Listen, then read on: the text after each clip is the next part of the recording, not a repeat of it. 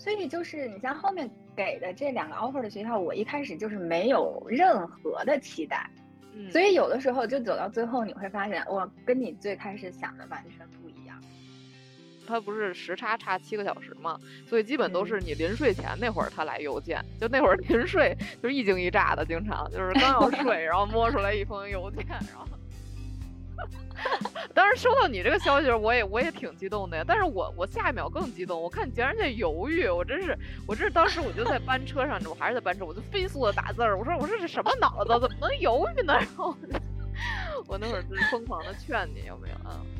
你想要这个机会，你就去争取，或者你起码让别人看到你在争取。你想要表达一个东西，你就去表达，哪怕其实你的这个想表达东西，可能在对方眼里可能只百分之五十成立，或者什么什么的。但是我觉得，呃，你输出是很重要的。我我自己会觉得，我原来是比较害怕这个让别人知道我的想法，或者害怕犯错误的。但现在我觉得不太是。嗯我借完书回来发现看不太懂，因为因为只有只有只有一天吧，还是一两天的准备时间，你看不懂，你也没辙，当然你没辙，然后你因为看不懂，所以你也没法像你去做中文作业的时候，你开始去胡诌，你知道吧？因为你你连那个根儿上你都都没有资源。我不想再做不，因为我知道做不擅长的事儿会有多痛苦，对吧？你像我嗯原来做电视台的时候，那是我不擅长的，写稿的，对吧？很痛苦，我就走了，我不做了。但是我觉得为了牛津这一年呢，我能忍。也是多年以后哈，回来之后，我最终对留学的一个一个概念就是做难事必有所得。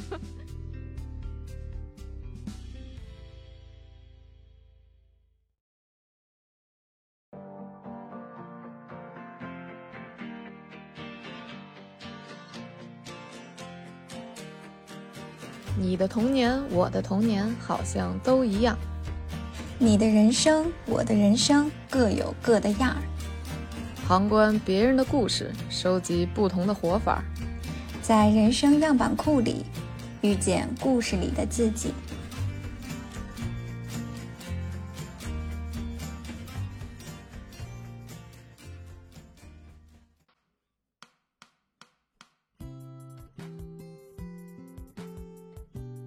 大家好，我是绿大仙儿，Hello，大家好，我是丽丽。欢迎大家来到本期的人生样本。嗯、这一期的主题呢，我们结合厉老师最近以及即将发生的这个这趟旅程，然后想聊一聊出国留学这件事儿。厉老师，嗯，看看现在也 over 落听，只是剩了最后的流程哈，稍有焦虑，可以回顾一下你的申请过程。申请过程，申请过程，其实你应该一直都还是比较了解的。去年九月、十月那会儿才确定要出去嘛，嗯，所以一路申请，感觉比较比较难的一段儿，应该就是在申请前你准备各种材料那一段儿，然后嗯过了一段 比较焦虑的这个等 offer 的阶段，因为前四个 offer 还是前五个 offer 都是拒信嘛。哦，那么多的时巨信呢候，哦，是啊，我一共有眼不识申了泰山的东10西，我本来 我本来是申打算申了十一个学校，定了十一个学校，但最后就是走完流程申请完的是九个，然后这九个里面有六个都是美国的，三个是英国的。然后因为我是美国先呃申请的，然后英国后投出去的，所以最开始给反馈的都是美国那边了。所以我基本上中间那个先给我回信的全都是那几个美国学校，然后都是拒信，所以我一度以为我要失学了，你知道吗？那后来美国有哪个是是是 offer 了吗？嗯，有有一个那个约翰霍普金斯，就除了那个，嗯，除了那个就没有了，剩下都是拒信。哦，怪不得剩下的你才如此珍视。剩下那些军训的一个，当然就是就是你希望什么碰碰运气那种哈佛呀，就这种哈，就是你知道投了也会拒的。还有一些就是你觉得你竟然敢拒我的这种，你知道吗？明白。然后，但后来我自己也做自我分析，是因为比如说我的本科院校不是二幺幺什么这种，或者我本科的那个 GPA 是比较偏低的，我觉得这些都有可能是一些因素。嗯，所以，嗯，所以一开始美国给我的感觉就是完蛋了，我我没有学上了，因为我觉得如果连我看不上的，或者就我觉得就是随便投投的学校都敢拒我，我说那其他学校应该也不会 考虑我吧，就是是有一个这样的过程。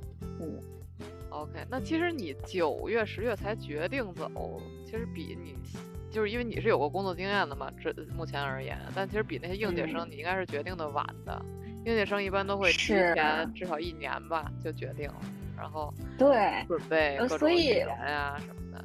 所以中介一跟我捋完，我要我要准备东西，我简直脑袋都大了。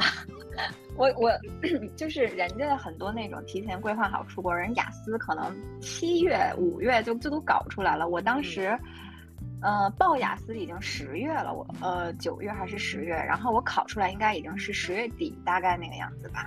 那你也算信手拈来呀，都没咋准备就考了一个几分来着？考了一个八八分。哎呦我去！嗯但是你你很慌，你知道吧？就是你时间太赶了，而且你自己知道你不能给比如语言准备太多时间，你后边还有那么多要花精力的东西。所以我整个那段时间，而且我本身当时的那个工作室还在就是同步进行，所以每一天呢，我就是觉得，哎呦，怎么这么多要干的事儿？就这种感觉。但是你只能通过做计划，让自己这个东西你只有一步一步走过去才行。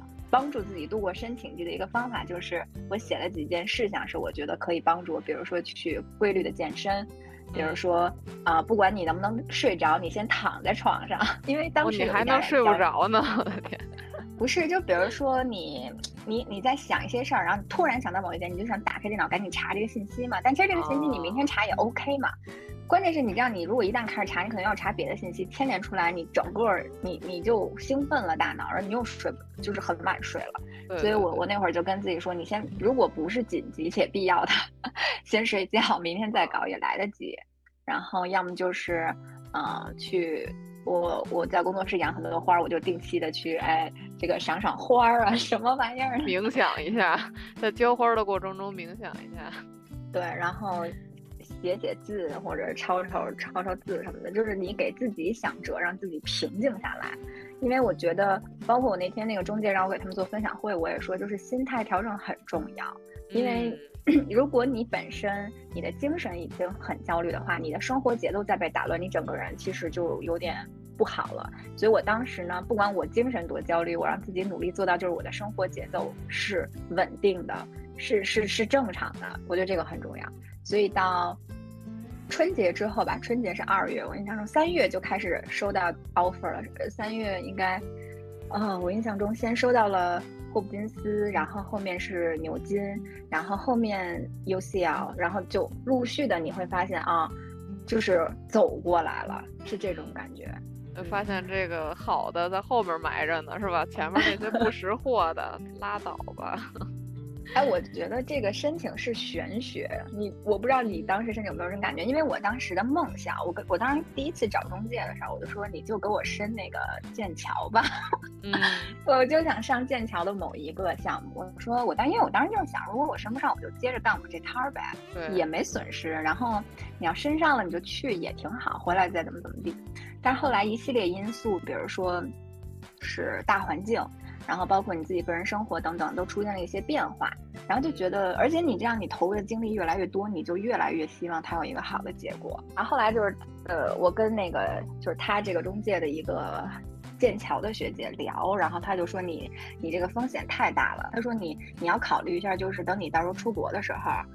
嗯，政策是什么样，大环境是什么样都不好说，因为他当时呢，就是他英国、美国混身，然后他想去美国的时候，发现美国是线上课，嗯，然后他就放弃美国，然后去上英国的线下课。美国不会是哈佛的线上课吧？啊，不是，是那个 U C Berkeley。所以他就跟我说，按照他自己的经验，就是你不要固执啊。他说你也许在你自己看来，你对人家有什么梦呃梦校情节哈，其实人家也不知道你是谁，所以后来才混身的。而且其实你像最后给我 offer 的这个霍普金斯还有牛津，都是我最开始没有在我的 list 上面的，都是中介跟我聊，给我推这些项目。他说你看看，他说还可以。然后我才去看，像那个 JHU，我根本一开始我就没有去了解这个学校。然后牛津也是一样，因为我当时就奔着那个我的梦想去，我说那就随便挑一个专业吧，因为他刚好牛津的专业没有我没有那个教师发展那那那个，他是儿童发展。我一说那要不就儿童发展吧，我也挺喜欢的。谁发展都行，反正发展就对，反正老师发展、儿童发展都是教育圈的这些嘛，我觉得都挺好。所以就是你像后面给的这两个 offer 的学校，我一开始就是没有任何的期待。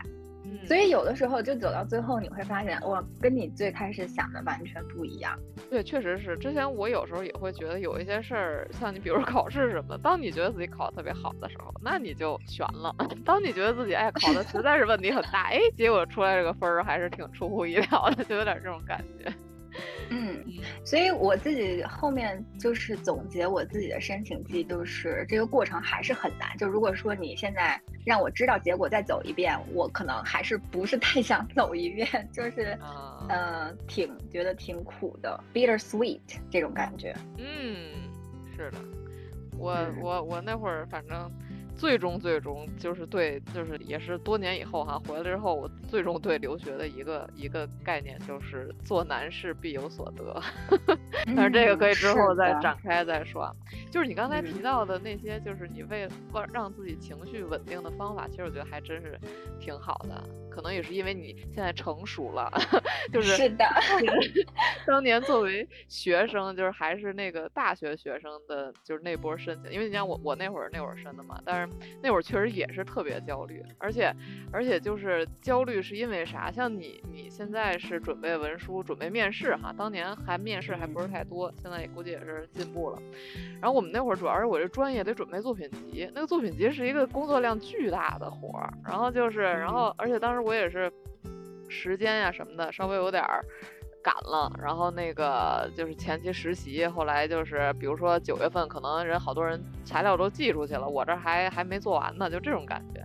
所以当时其实有有一段话还是挺给我安慰的，当然也是我在网上看到的。你看啊，如果如果如果回到几个月前的 你，能不能安慰到你？他是这么说的：说反正这个世界很陈旧。你思考的问题，你的顾虑，你的焦虑，别人都体验过，你一点也不孤独，没啥好怕的。把问题想简单点，动手做就是了。别想明天，想今天，偶尔想想美好的大后天。该背单词背单词，该做作品集做作品集。时间一样是过，不过过得充实些。想到这里，我又怀念起陪我打发时光的珠江。我无数次站在岸边看波纹发呆。发完呆又回去做题，也许我对之凝望的水波现在已经路过夏威夷了吧？这人可能是一个那个那个城市的啊，就是能能看到珠江的城市。然后其实这段话就有点像那个，有点像最近挺火那个，孙文老师叫啥来着？董董老师也也。就是新东方出圈那个老师啊，董宇辉啊，董宇辉，他不也说一段话吗？什么当你什么什么背单词的时候，什么什么什么水已经 流到哪儿了？哎，那段我不记得了。嗯，反正就有点这种感觉啊。我同意，对，放在就是你焦虑的时候，你只能去做让你焦虑的那件事儿。我后来也看过，因为我当时在搜一些怎么缓解焦虑啊等等的。哦，然后都到这个这个层面了。找办法嘛，想办法解决问题嘛。我当时其实做的那个 to do list，我其实知道它只能减缓我的焦虑，它并不能消除我的焦虑。真正能消除我的焦虑，就是我把这件事儿做了。所以你知道吗？就是你知道，你只有通过做完它，你才能解决掉它。但是这个过程呢，真的还是就是比较就是苦乐参半嘛，这种。所以就是，如果他现在如果说是明年想出国，现在这个。开始准备的，也应该开始准备了。是的，同学可以，嗯，主要调调心态，然后事儿就该干干，反正心态怎样，事儿都得干，对吧？对，我那次做完那个分享，还真有原来那个前同事联系我，他说我也在申请今年的留学。哎呦，我说哎呦，你想去哪儿？然后就聊了聊，然后什么，因为都是师妹快来。嗯，然后我说嗯。加油！我说英国见什么的这种，哦哦，而且你是英美混身，对，我们那会儿基本是比较确定一个国家，所以你能申那么多所，也是很花精力，因为你要写很多份文书嘛，就是嗯嗯嗯，对，我自己我自己那个那天回看我的文档，我的文书准备应该是从十月底一直到二月。但是你走过来之后呢，你觉得那绝对是一次成长。我现在回看我的二零二一年下半年到我二零二零二二年上半年，那绝对就是一次就是脱了皮的刷新，真的 refresh 了。我跟你说，可以可以可以。那你这个啊，反正你其实你你这个收的 offer 还算蛮早的。就是嗯，对，就是比 比一些不太 不太顺利的，对。我那会儿就是就是直到确定的 offer 是是是到那就是临走的那年的八月初才收到，是最开始吧，也是因为那个先开始也申了几几个，就是也都对比了一下，然后分梯段申的嘛，然后呃这个这个。结果确实是啊，就就是就是确实确实还不错，是因为 UCL 本来就是我的这个你所谓的那种梦校，就是就是我的如果如果是最好的结果，那就是它。但是当时也确实没有抱太大希望，而且当时我那个中介其实挺好的，那个姑娘算是我接触这么多服务业里对我就是我印象挺深刻，就是让让好的舒服的那么一个。那那你是不是他第一批开放的时候就申的是吗？所以他给你 offer 比较晚。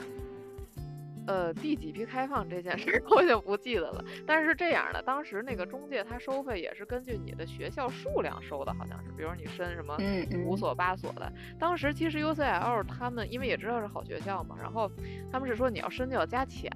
但是后那会儿那姑娘就跟我说，其实也没必要，你就那个拿着咱们这些就是其他学校准备的材料，你自己去走那个流程就好了。所以当时其实这个学校是不在我的那个中介那合同 范围内的。但是那姑娘也挺好，后来还一直帮我盯着什么的。然后就是其实那会儿是分梯段申嘛，是吧？反正我也知道，基本是有一些没有问题，也确实就是陆陆续续那些都来了 offer。而且那会儿特别逗，现在应该也是啊，就是他不是时差差七个小时嘛，所以基本都是你临睡前那会儿他来邮件，就那会儿临睡就一惊一乍的，经常就是刚要睡，然后摸出来一封邮件，然后 那会儿那个。Gmail 还在国内还没有被封的这么死啊，幸幸亏没有被封的那么死，那会儿还能收到。然后就是后来是到呃这个 UCL 的话，它是挺晚的了，反正也是就是相对于收 offer 那些也是相对晚到达的。但是到达之后，它还是一个 conditional，它 conditional 的意思就是说，就是因为你大学学业还没有完全结束嘛，它还会根据 GPA 再刷掉一波，等于是。然后，而且就是当时我那 GPA 也相对有那么点儿危险，好像是八十五比较理想吧，我可能是八十四左右，所以就是还还是摇摇欲坠的那个阶段。然后那会儿就开始想辙嘛，就想着说，因为嗯那个校方也发来邮件，那意思表达了说你这 GPA 相对有点低或怎么怎么着的，然后就是有点危险了。后来我就想说得想个辙，怎么 argue 一下或怎么怎么着的。然后那会儿其实有一个小的一个契机事件呢是。因为我们家吧，就是我周围的人学习都巨好，就是我就属于那种，就是就是就是就是非常就是平凡中不溜那种，但是其他人都是那种，比如说二中头几名，然后都是清华北大那种，然后然后当时就是。有一天，那个我有个姐姐，跟那姐姐就是姨家的，然后吃饭，然后那个姐姐她就属于啊北大，然后后来又什么沃顿商学院这种这种流派的，就是从小就是学习好，然后就就提到这件事儿，提到这件事儿，然后当时我那姐姐就说，她说那你就就给那个学校打电话吧，要不去沟通一下或怎么着的。那当时咱这这个英语水平和咱这个胆量是吧？我一想，那我不行啊，这这是咋打电话呀？这打电话怎么说呀？什么什么这那的，然后。但是当时反正就是他说的这个这个这个这个想法，就给了我一个提示，因为当时我确实就是感觉到自己对这种怎么说去去去前进一步的这种行为有退缩的时候，其实我也是有一点点怎么有一种。有点丧气感觉，就是说，哎，我为什么会第一反应是退缩呢？或者说，就是怎么人家就就就能够想到这种方式，或者人家就能勇于这样怎么怎么样？然后后来我就琢磨来琢磨去，后来我就想了一招，我就在那个学校学校官网上把那个。那个学院的所有的，因为当时他也有点 list 那种 staff 吧，那个什么教职员工的，我也分不清谁是谁，反正我就全都都摘下来了，然后连夜发了二十来封邮件，然后就是 我就给他们每个人都发了，因为我也不知道谁管什么的，反正就那意思就是还是还是阿给表达一下自己的这种。呃这这种意愿吧，对，然后包括呃我忘了当时怎么写的了，反正就是一封阿 Q 邮件。后来我也不知道这个有没有用啊，但是，嗯。这这就玄学了，谁知道呢？是吧？当时还真的有有有个别比较好心的，还给我回了，比如说回说啊，那个我不负责这块儿啊，说你可以问问那谁谁谁什么的，就这种的也挺逗的。然后，嗯，这这对这就是中间的一个小插曲了。然后直到收到的时候，收到的话，我不知道你收到牛津的。因为牛津毕竟是你梦校的第二名，还不是你最梦的那一个。我不知道你当时把我拒掉了是啥？你当时心理状态有没有觉得？我当时状态超级平静。呃，就是就是你从内心而言就很平静是吗？因为你不想去。不是不是，我唯一激动的是我跟你说牛津要让我面试的时候，那是我激动。我可能整个申请季的唯一激动，就是一个是牛津通知我面试，一个是我拿到我的第一个 offer，就是霍普金斯的 offer。哦。其他，我跟牛津面完试之后，我是一点，就是他要或不要我，我就一点遗憾都没有的那种。你这个行，你这你这就是已经已经佛了。可能就是因为他所有的力，你知道吗？不是你最梦的那一个。这 这要是剑桥，你说你会怎么怎么个想法？但是，嗯，对。但是你知道我后来查，就是牛津的教育学要比剑桥好哎。但是我之前不知道，你真真是无知者无畏，就是 当时还琢磨着啊，我不想去这个啊，我想去实践的那一个。当时谁在那儿欲拒还迎？我 我真的是这么想，这是我真实想法。我包括到最后最后，为什么我那 JHU 已经交了押金嘛？就是我我就是奔着 JHU 去的。其实我当时收到他的 offer，我就没有考虑其他的任何可能了，所以我当时就把六千美金就交过去了，你知道吗？哦，那不是六千，三千多美金不退，所以，嗯，所以我后面真的是犹豫徘徊很久。就是像我跟你说的，我喜欢那个实践的项目，而且它跟我那个美国教师的整体的那个项目很匹配，就是我能看到它的通路，你知道吧？牛津就相当于就少了一些挑战呢。你已经看透了，嗯。你希望用一个 easy mode 来过你这一年，不可以吗？但是。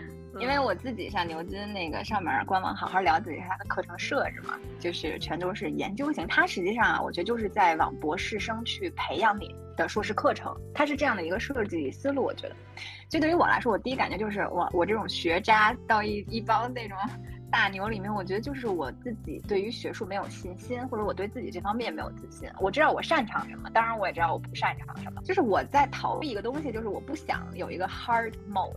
就是怎么说呢？我知道这个是我不擅长的，不想走出舒适区。我不想再做不，因为我知道做不擅长的事儿会有多痛苦，对吧？你像我原来做电视台的时候，那是我不擅长的，写稿子，对吧？很痛苦，我就走了，我不做了。但是我觉得为了牛津这一年呢，我能忍。嗯。另外就是我觉得他对于我整个的。整个的这个个人发展来说，或者我的认知发展来说，它一定是在补我的短。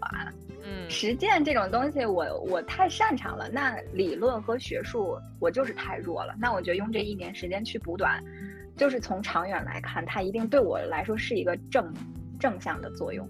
或者还有一个原因，就是因为我自己想说，如果我明年再申请霍普金斯，我应该还能升上。但是我不确定我明年还能不能升上牛津。对呀，这明眼人一看就能看出来，这这这两个选择的这个背后 概率。对，对，明眼人都会这样，你为什么要犹豫呢？但是对于我来说，其实我就是犹豫。其实你可能某种程度上用那个用那个霍普金斯的押金，反向证明了你对牛津的笃定。我觉得人呢，在在很多阶段，你的想法。是会改变的，就是你不会永远有一个想法，自己至少我自己就是回顾我的申请季，我的想法一变再变，然后 我就发现我是一个很容易变化的人。嗯，Of course you are。嗯。好吧，那就就其实你还是对这你这点心态上也是调的已经非常适中了。我当时还是有那么一些激动的，但是但是我我这个人比较你有一些激动吗？我不是我不是激动你这个，我说我说我当年啊好的，当时收到你这个消息，我也我也挺激动的呀。但是我我下一秒更激动，我看你竟然在犹豫，我真是我这当时我就在班车上，我还是在班车，我就飞速的打字儿，我说我说这什么脑子，怎么能犹豫呢？然后我那会儿是疯狂的劝你，有没有啊？那你当时收到 UCL 什么反应啊？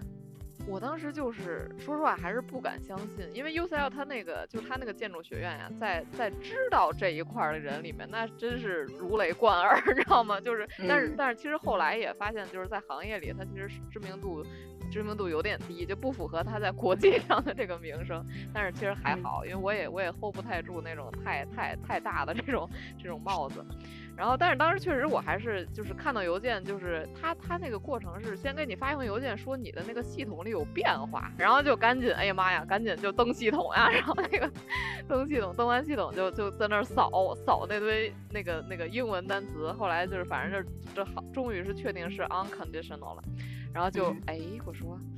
啊，那就因为当时那，年少年少的你是吧？这个大学即将毕业，即将展开你的这个这个研究生的这个学业，就而且就是得到这么好的一个结果的话，当时我就在想，哇塞，这不会是我人生改变的一瞬间吧？我还在那儿就是就是沉沉沉静了几几分钟吧，然后我才去默默的走到厨房边儿。假装冷静的跟我妈说：“我说啊，我说那个什么什么来来来 offer 了，因为她也知道这是这是第一想去的嘛。然后就是就是他们就是我周围人一直都说我很冷静，但是我不得不说，我百分之大部分情况都是装的。嗯，就是对这个这个这个过程还是还是就是确实是你人生中挺挺挺美好的一瞬间，但是嗯嗯，对，就是你。”你如果年轻一点经历这个，可能你 会比你现在这这样更激动一点。不过这个各各有各的这个这个当下的状态哈。嗯。然后这个对 offer 这一块儿，嗯，咱俩这个结果哈都算还还是蛮好的。你现在对于你这个这个这个展开真正的呃旅程，有没有什么呃害怕呀，或者一些什么期待之类的？唯一可能我比较就是我现在可能偶尔会搜搜，比如说一定要去做的一些事情，比如一定要去的一些地儿啊，一定要去体验的东西啊，要看的东西啊。对，因为我是希望时代真是进步了，现在啥一搜都有了。对，我是希望自己能好好去体验，不管就是你在英国待多长时间，但是我觉得这个 一定要沉下心来去好好的这个是吧？也呃利用好。你能接触到的资源，不管是呃校方给的，还是你自己去结识的，我觉得这个对我来说是我希望自己能够做的比较，就多多花些心思做的地方。嗯，对这一点而言，我觉得你这个准备真的是相当充分。当时我们就想着，哎呀。这个这个出出去的这个生活问题，当然主要是父母担心。父母因为你从小从来没离开过家嘛，大学也是在北京上。当时反正我印象比较深的就是我个人心里的一个一个一个什么呢？一个转变，其实也不是转变了，其实都是被迫转变。就是你你去经历的那个瞬间，可能就是你真正从机场就是离开的那那那那那一瞬，也不是一瞬间吧，就是就是那一天。那一天道别的时候，嗯，道别算是道别的时候吧，就是因为那会儿你想你。年龄还小，对吧？然后我当时就有一个错误决定，就是买了一个巨大的背包。这个我也跟你说了啊，一定要买那个到到那儿去买那个小小小的拉杆箱去，千万不要买什么大背包，太沉了。然后当时，但是当时我瘦弱的肩膀啊，就背了一个巨大的包。然后当时两个大行李已经托运了，这倒还好。但是就是也是身上还是挂了不少东西，因为当时想那个多带点嘛 就，尽量多带点，还是往身上背包塞了不少。然后当时我记得最后一个关卡应该是在那个 T 三 T 三。航站楼的那个，就是你过完安检要去坐那个小火车了，因为他不知道叫去坐小火车去到，就是国际的那个那个那个那个航站出发的那个楼。然后那个安检是一个透明的门，我记得。然后你进去之后，那你就真的是就 是回不来了呀。就是我当时，当时我印象中我的心心理过程就是说，当时跟这个父母啊，还有还有还有跟当时的这个这个另一半，那就是也是就正常挥手嘛，就拜拜是吧？你没有哭吗？这个事儿是这样的，就是你跟跟跟家人告别的时候，并没有，因为你你那会儿要是怎么着，就就还是有点尴尬，不是尴尬，就是 就是你当时那个情况，你会把别人烘托的也比较那个，然后那就拜拜了，就往里走嘛，往里走肯定也是就是走出去一段之后。然后我当时的心心里呃就是一个念想，就是说我感觉我身体里某一个开关就砰的一下就打开了。就这个 开关是什么呢？就是说从这一刻开始，你真的就是谁也靠不了了，你只能靠自己了。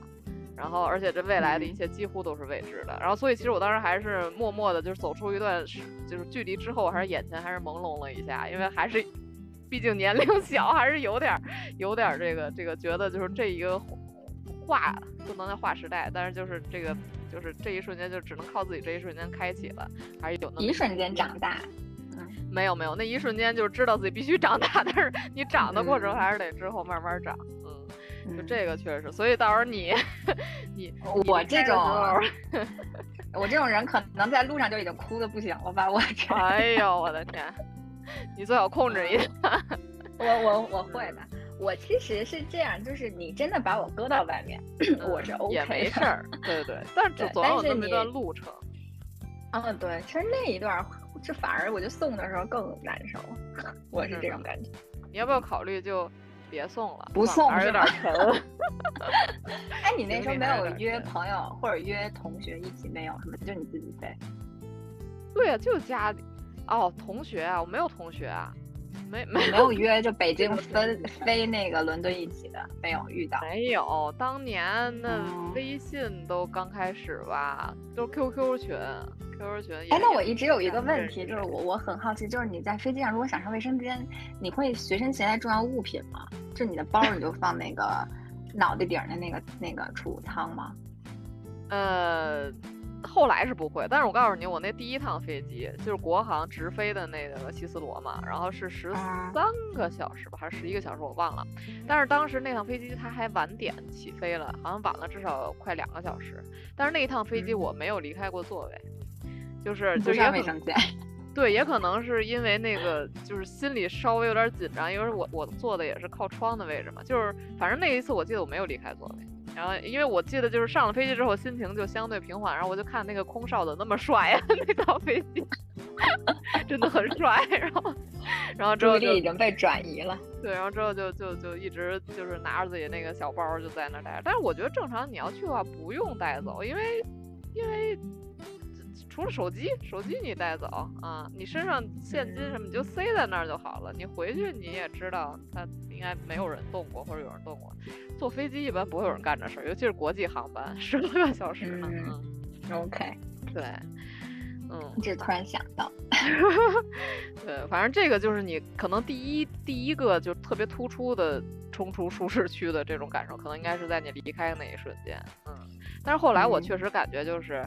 人这一生啊，真的是需要有这么一段时间，或者那么几个事件，就是真的就把你就是一个人孤零零的放在某种情境下，就真的需要这种靠自己这种时间段，因为这个时间段真的是你的，嗯，可以说叫被迫收获，或者说主动收获，都会非常之巨大。嗯，我我觉得是这样的。我其实比较期待的是这个，就是我自己要靠我自己去过一段日子的这个这个部分，我其实还是挺期待的。哦，你的这个期待大于恐惧哈？我觉得是因为我比较相信我自己的生存能力。你做饭吗？平常？我做啊，原来我原来都做啊。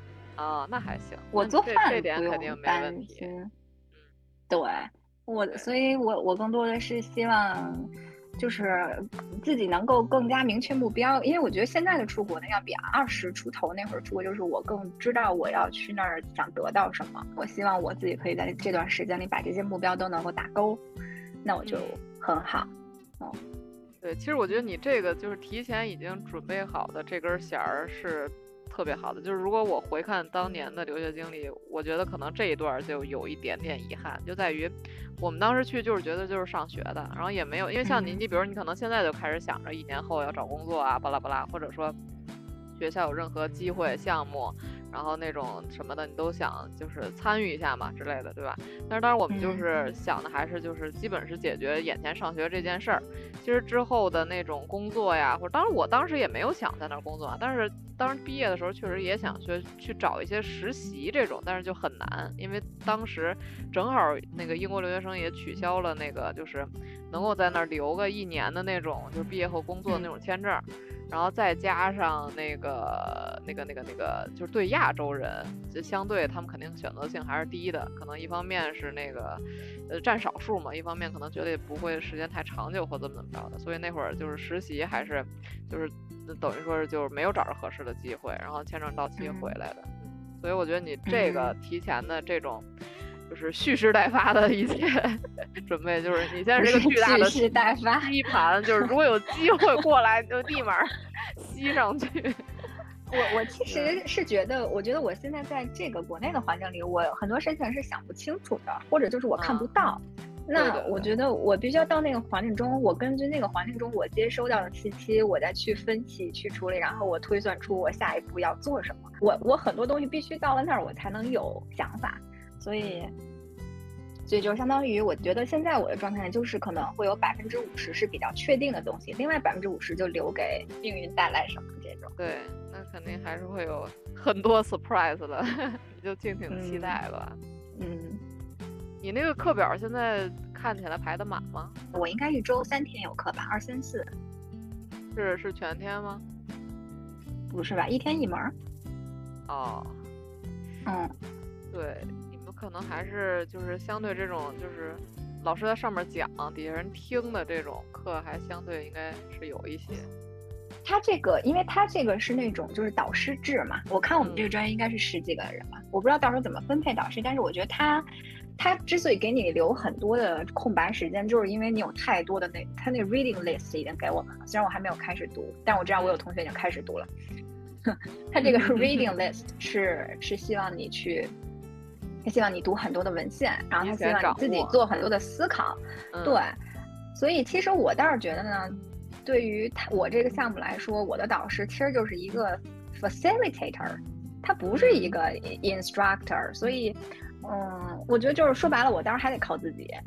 我觉得考不上我的导师。那当然，哎，但是其实对，但是其实你可以去，就像就像利用利用老板一样，你去。去利用他的一些资源，因为像你本来就擅长实践的话，你就可以把你的实践结合到那些学术的理论上哈。然后比如说，你就你就去玩命问呗，你就问导师有没有什么咱在这儿能实践的这种啊，什么我可以去。你你会没有有一种心理，就是原来会有有一点点怵，就是自己显得太 aggressive，但是其实某种程度上这种还是挺好的，就是当你想需要一些机会的时候。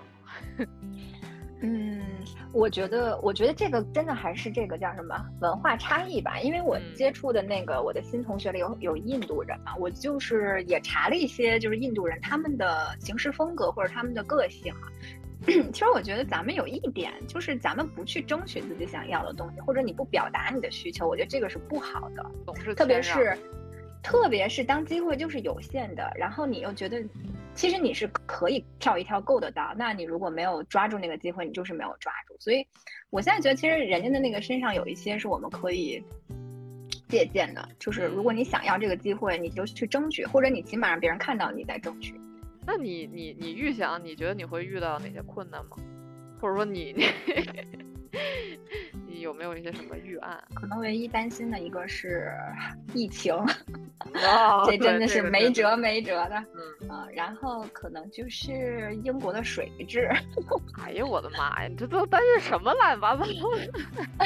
脱发哈，那倒也是。英国的水质，我看人都现在有一个是到那儿一定要买滤水壶，人家说，另外现在还有那种就是带。呃，给那个呃喷头去过滤的，就是洗澡的那个。对，嗯，我我比较担心的是这些，就是我我希望我就是生生理上是很舒适的状态，那我觉得我我会更开心一些。哦，其实还有一个担心呢，就是说白了就是学术，因为确实经验不够，所以就是希望这方面不要太拉胯，到时候。其他的就没有什么担心。会不会担心毕不了业？会啊，因为他们那个英国那个好像给论文打分还挺严的。呃，我自己是比较擅长考试的，但是我觉得这个呢，这个不是考试，这个它用不上我擅长的那个东西，我只能到那儿自己去。怎么说呢？总结和归纳一套自己的学习方法。对，说白了就是我，我完全是要找一套新的学习方法才可以的。所以，这对我来说会是一个挑战。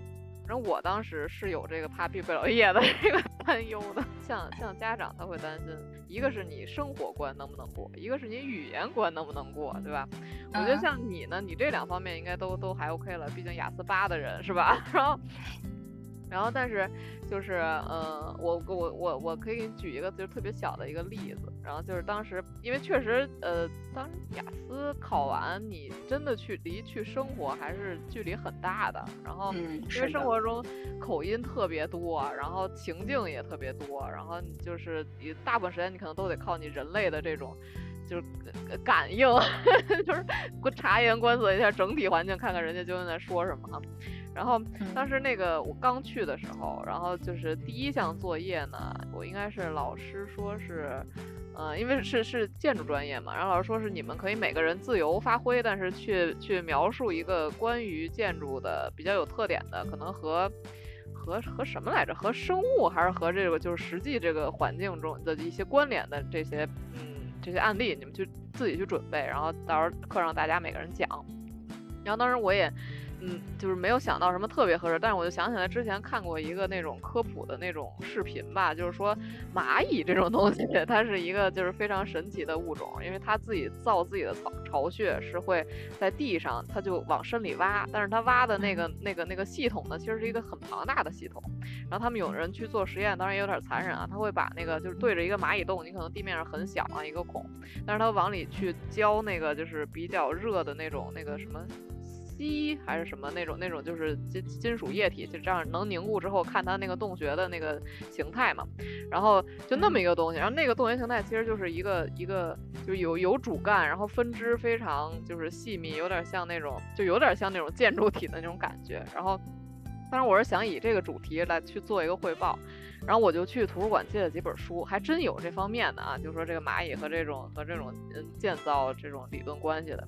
但是我当时就很尴尬的一点是，我借完书回来发现看不太懂，因为 因为只有只有只有一天吧，还是一两天的准备时间，你看不懂，你也没辙，当然你没辙，然后也不像咱们现在还有一些工具啊，你能什么一照就全都翻译出来或怎么着这种工具，然后嗯你看不懂是第一重，第二重是。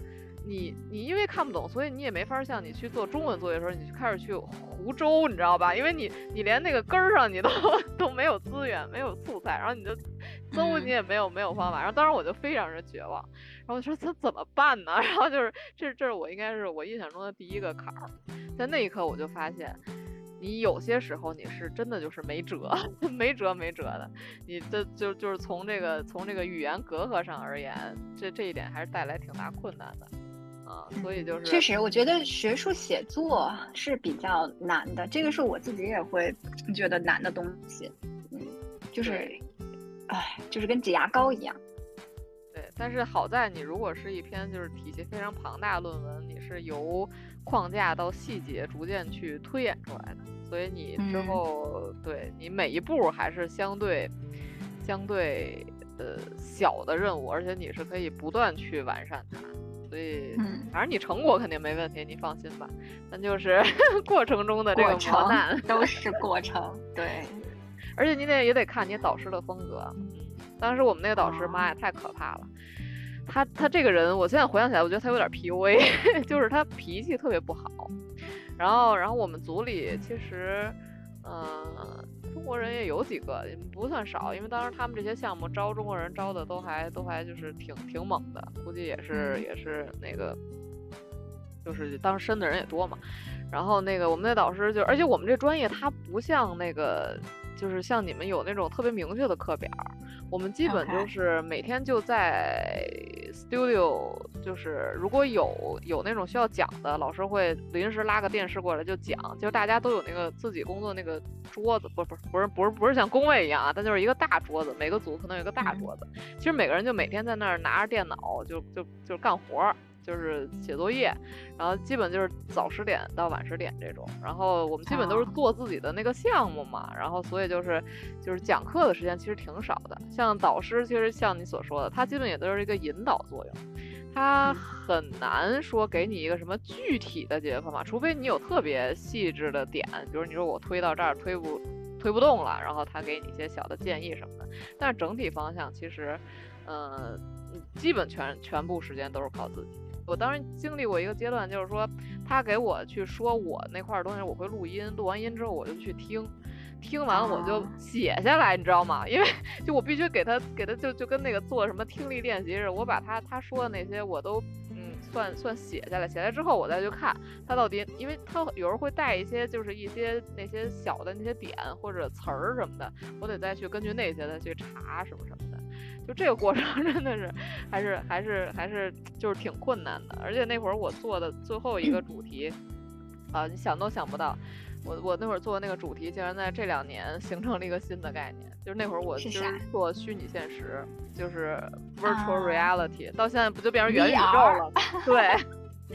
然后天呐，我说这这个，但是 VR 这个领域这十年发展的依然 非常之缓，不咋地是吗？嗯，因为因为因为它的设备设备设备不好突破。OK，我想问的是，你当时觉得你的你的同伴或者同学对你有什么影响吗？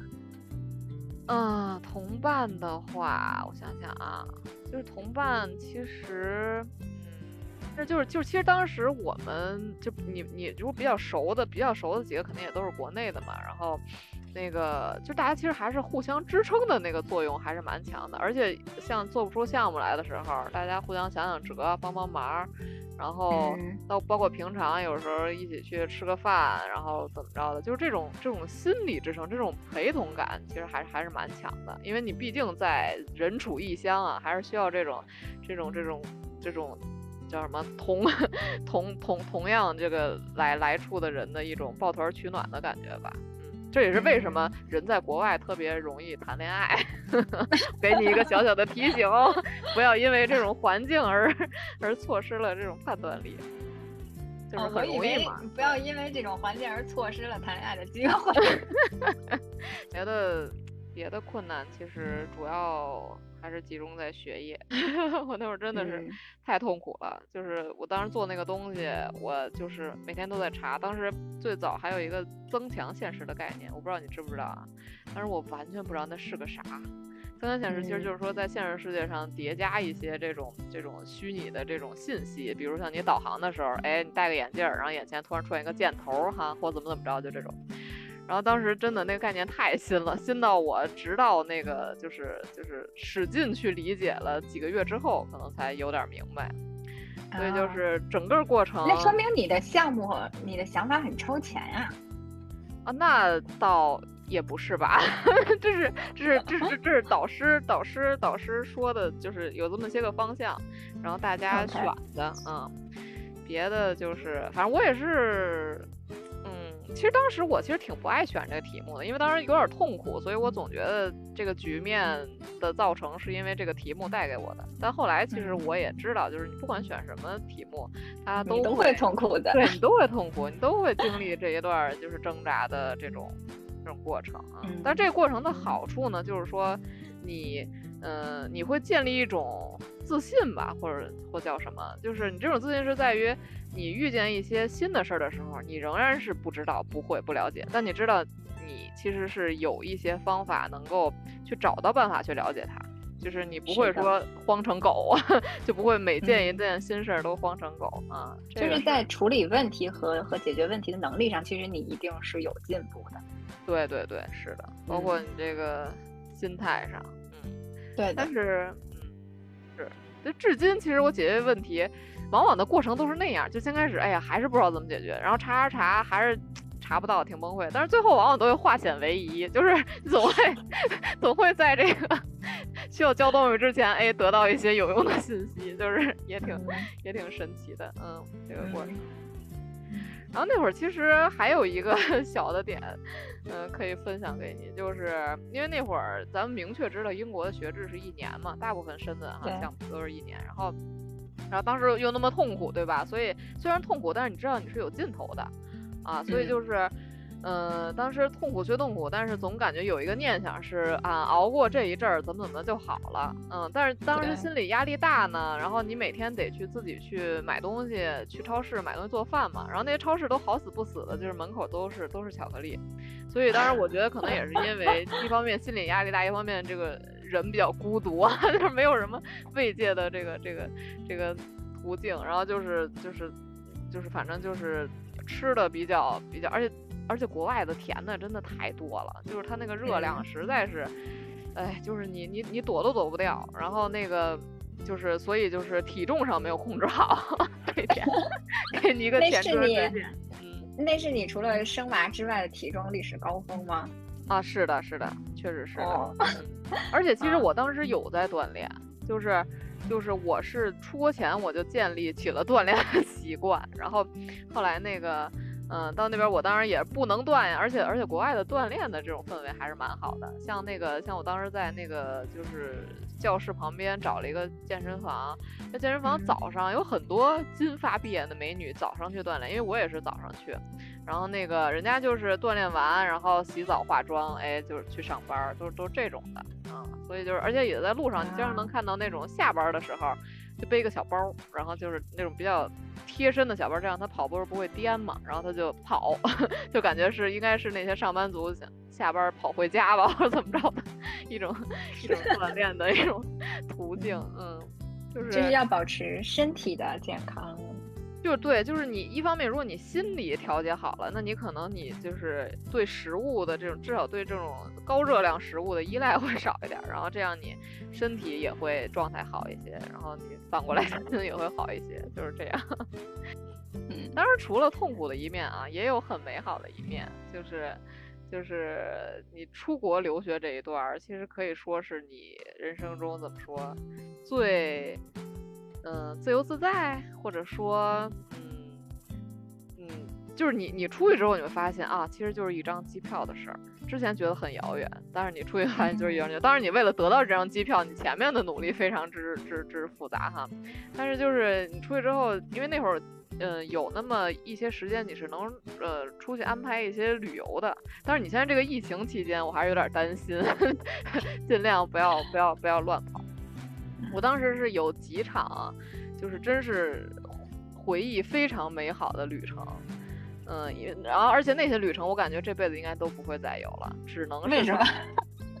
因为你只能是在你那个就是年少，呃，不能算太年少吧，就至少你当时的你的个体是独立的，你没有太多羁绊，而且你物理上也与家庭产生了那个距离嘛，所以你家庭也不会太影响到你，然后。嗯，嗯而且你那会儿就是，就是我记得，嗯，第一场旅程应该就是圣诞节的时候。圣诞节，你你应该要是去欧洲，你去了就应该开始办那个申根签证什么。那当时是就是跟我那个认识，之前我不说嘛，在那个学校那个医院注册的时候偶遇的一个香港的女孩儿，然后，嗯，她也是特爱旅游，然后也喜欢那个艺术方面的各种东西，然后我们俩就约着去。嗯，然后当时是去的是从布鲁塞尔，就是从比利时开始进去，然后到德国，德国的几个城市亚琛、科隆，还有哪儿来着？忘了。然后那个，呃，德国，然后再到的，哦，再到后半截，我又跟那个另外那广州同学约上了，就就接上了，因为那我那个香港同学要要回去，他要去跟别人去土耳其，然后，然后，然后跟跟跟广州那个同学就接上是去那个去捷克。对，去捷克，中间还有哪儿来着？中间好像没哪儿了，有点有点记不清了。反正就那一趟旅程真的是非常快乐。然后你回头你回头可以给我推荐一些欧洲你觉得特别好的地方，因为我现在在做一些攻略，但是也没有那么清晰的想法。嗯，对，那我可能就会给你推荐我去过的地儿，认认知范围就到这儿了。嗯，可以。但是就是圣诞期间，因为欧洲它都有圣诞市集啊，所以那个可能是一个比较比较好的点。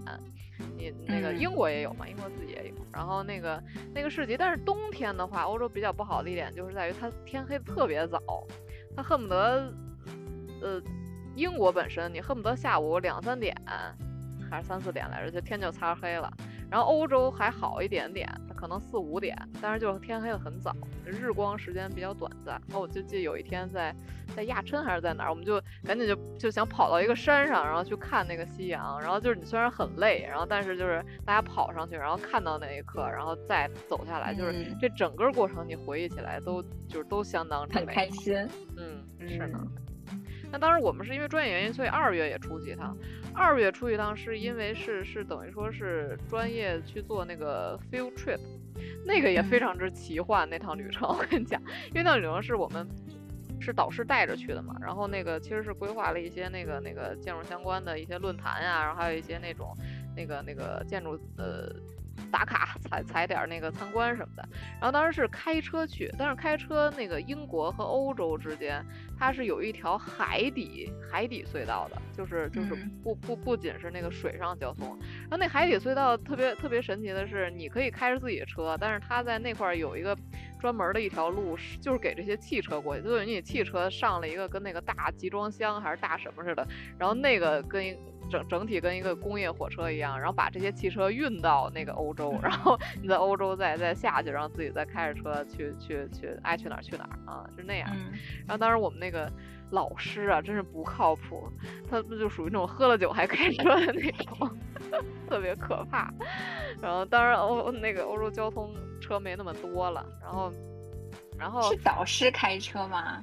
嗯，就是会开车的人开车啊，也有那个学生开，嗯，当然我哎，你你不太你开了吗？我没开，我没开，我不太行，我哪敢开呀？那又下着雪，然后而且它是那个左叫什么右舵吧，还是左舵？反正跟国内是反着的。那个那个，我还想，因为我把我的驾照公证了，我还想到那边，如果可以的话，可以租个车，然后开着玩。啊，对对对，可以的，嗯，你练一练，练一练，比较熟悉了，保证安全了，就就就出去走起。我那会儿，妈呀，那开那么多人的那个 安全责任，我可担不起，我还是踏踏实实坐车吧。确实是，嗯，对。那那趟旅程其实给我最大的一个震撼点是，就是就是就是怎么说，是是自然的这种震撼。因为我们那趟是从呃法国到瑞士，然后哦，那风景很棒。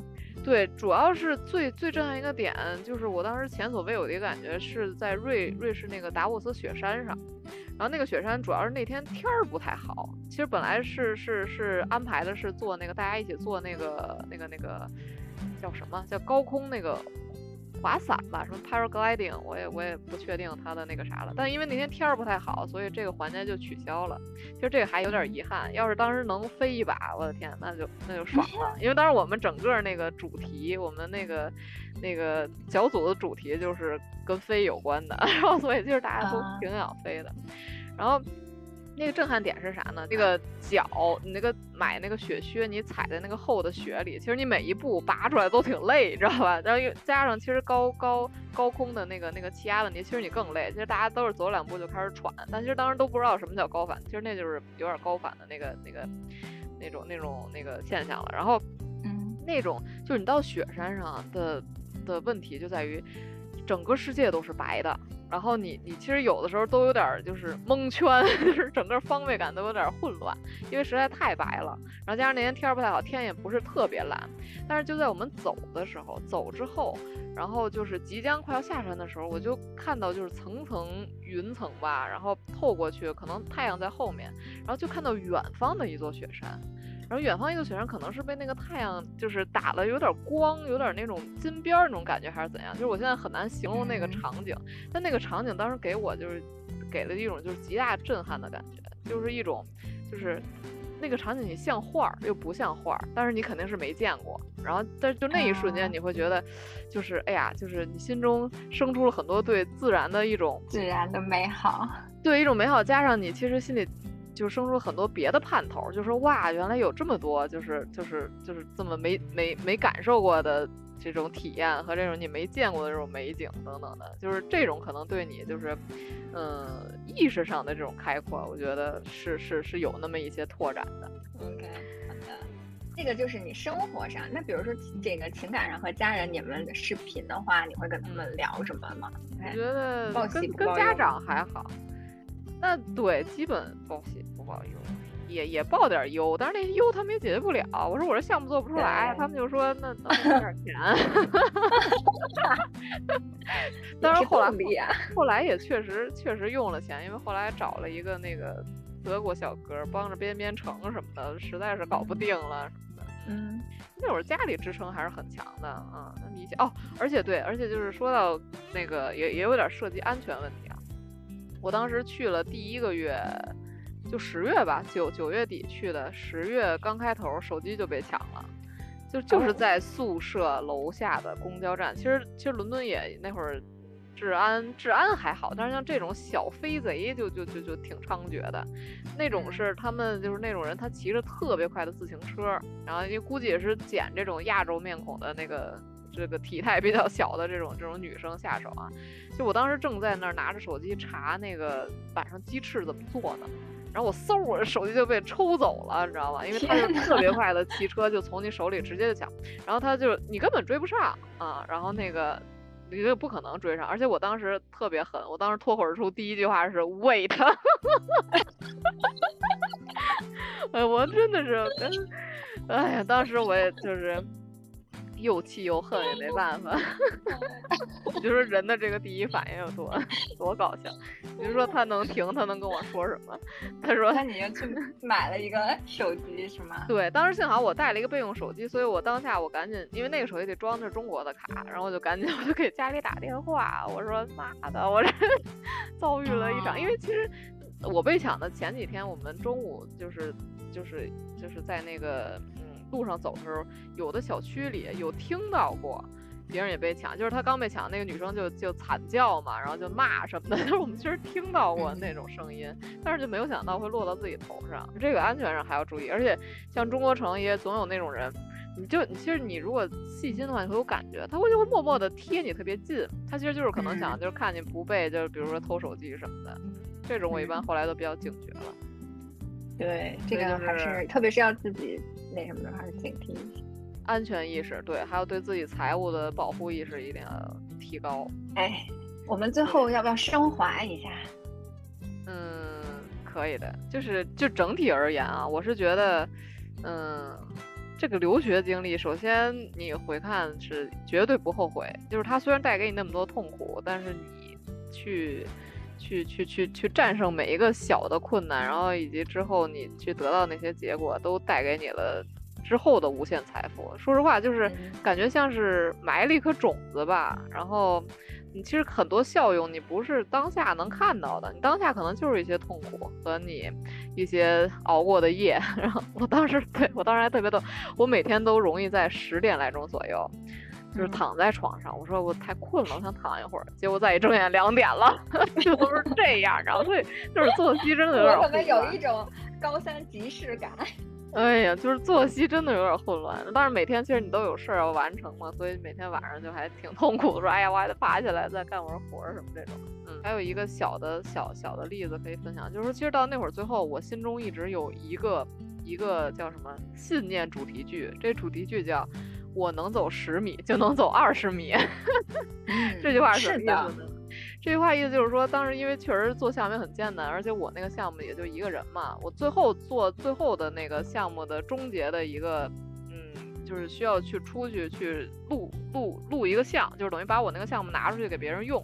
然后把这个互动的过程给录下来，作为我的那么一个成果。然后当时我是就是带了巨多东西，就是从我们那个，因为我们教室和那个我想录像那个地儿有一定距离，有多少东西呢？基本上是有我一个小推车，然后上面带了一个大的那个户外电源，然后三个三脚架，两台相机，还有还有两台笔记本吧。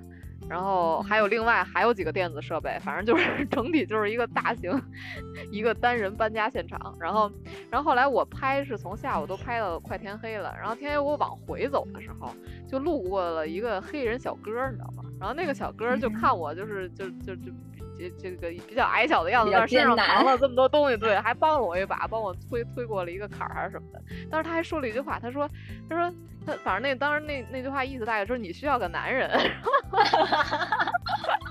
不是他当时应该是说需要一个男同学或者说帮我那啥啊，帮我那个 就把这些东西都都都都一起搬什么什么的，然后然后我就我当时就就就只能说笑着说谢谢嘛，但是就很搞笑，就因为那个场景就是你可以说你愿意成为我的男人吗？